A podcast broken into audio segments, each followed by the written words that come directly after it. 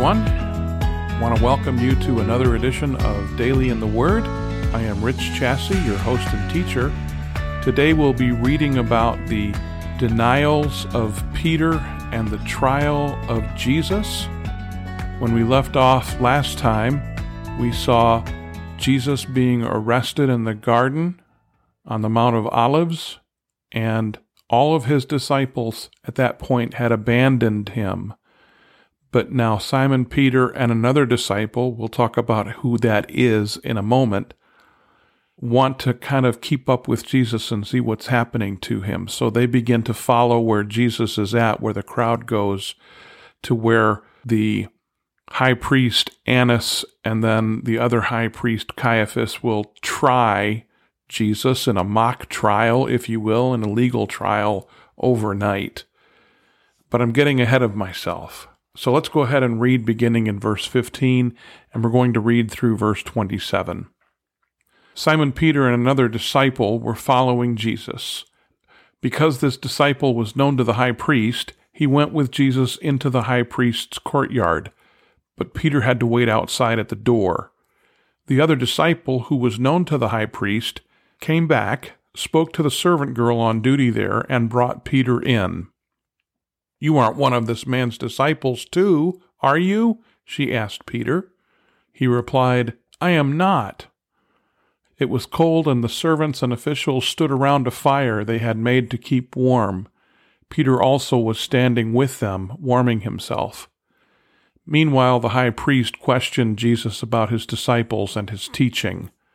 I have spoken openly to the world, Jesus replied. I always taught in synagogues or at the temple, where all the Jews come together. I said nothing in secret. Why question me? Ask those who heard me. Surely they know what I said. When Jesus said this, one of the officials nearby slapped him in the face. Is this the way you answer the high priest? he demanded. If I said something wrong, Jesus replied, testify as to what is wrong. But if I spoke the truth, why did you strike me? Then Annas sent him bound to Caiaphas, the high priest. Meanwhile, Simon Peter was still standing there warming himself, so they asked him, You aren't one of his disciples, too, are you? He denied it, saying, I am not. One of the high priest's servants, a relative of the man whose ear Peter had cut off, challenged him. Didn't I see you with him in the garden? Again, Peter denied it, and at that moment a rooster began to crow. Again, we had just seen where the disciples had abandoned Jesus after he was arrested, and now Simon Peter and another disciple, and many people, including myself, believe that this is the Apostle John. John doesn't name himself in his own gospel, and yet there are some clues here that lets us know that John is the one who he is referencing here with the other disciple. He has some sort of relationship, or at least is known by the high priest, so that allows him to get into the courtyard. And then in verse 18, it talks about how it was cold, and the servants and officials stood around a fire that they had made to keep warm. And Peter was there warming himself it seems as if this other disciple is an eyewitness. And John, as he is writing this, is that eyewitness. So it's Peter and John who, in a sneaky way, kind of follow the crowd. They had, they had abandoned Jesus, and yet they stood and watched at a distance. And now that Jesus has been brought to the residence of the high priest, and they're at the courtyard there, they want to see what's happening to Jesus. And of course, the first time that Peter denies Jesus, it's a servant girl. This is probably a middle school, high school age girl who is there at the gate and asks him, You aren't one of this man's disciples, too, are you? And Peter denies it. Again, Jesus knowing that this was going to happen in advance, and here is Peter falling into this. Meanwhile, verse 19, the scene shifts and we're back inside where the high priest, now this is Annas, who is not the official high priest, at least the one that's appointed by Rome, but he is kind of the man behind the scenes calling the shots so that even if the if the Romans promoted his sons or his son-in-law to be the high priest he's still behind the scenes really calling the shots and so he's the first one to have a crack at Jesus if you will the high priest is questioning him about his disciples and about his teaching and Jesus just makes an observation here, a very clear and simple observation. They're they're fishing. They don't even know how to accuse Jesus or what to accuse him of. And so Jesus says, Listen, I've spoken openly to the world in synagogues or at the temple where all the Jews come together. I said nothing in secret. There's, this was no secret cult. This, this was no sec- there was no secret agenda to all of this. Jesus said, Why question me? Ask those who heard me. Jesus is simply asking for witnesses. And again, that's another part, another aspect of how this is illegal. They're not even allowing him witnesses because the witnesses would surely exonerate Jesus in terms of what he was teaching. It wasn't secret. There wasn't one message for his disciples and another message for other people. Again, we see the one of the officials for Annas slaps Jesus in the face for no reason. That was another illegality to abuse someone who was not convicted of any crime. Is this the way you answer the high priest? He demanded.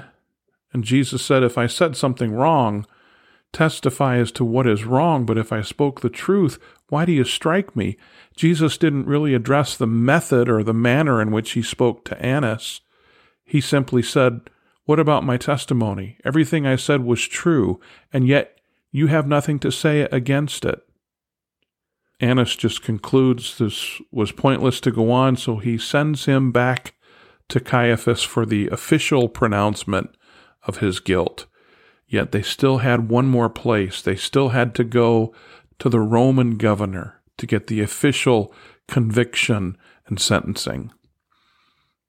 And then in verse 25, we see the remainder of Peter's denials. Simon Peter was still standing there warming himself, and two other people asked him, You aren't one of his disciples, too? And again, he denies it. And after the third time he denies it, the rooster begins to crow. And that's a sad way to end our portion of Scripture. But alas, that is where we are at. So, Lord, we thank you again for your word. We find ourselves being disappointed in Peter in what he had done by denying you three times, and yet we have to ask ourselves have there been times where we hid our faith, we hid our relationship with you, we didn't want others to know that yes, I am a believer in Jesus Christ. Would we have, would we have in Peter's shoes done any differently? Lord, in the end, when we examine our own lives, it's difficult for us to be hard on Peter. And yet your forgiveness is so real and so genuine.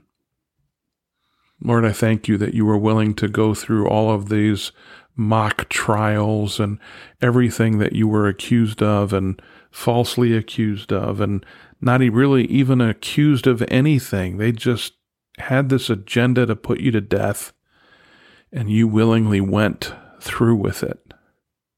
Thank you for that, Lord, because it wasn't about the mock trial. It wasn't about those accusing you. It was about you paying the penalty for our sin. And again, Lord, we are so grateful. We thank you because without that, without you, we have no hope.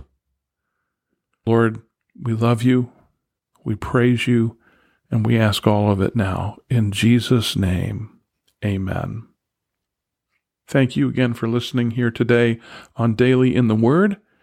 I pray that you join us again next time as we finish out John chapter 18 and continue on in what is the passion of Christ, these final moments before he finally goes to the cross and pays the penalty for our sin. Look forward to seeing you next time here on Daily in the Word. And in the meantime, have a great day.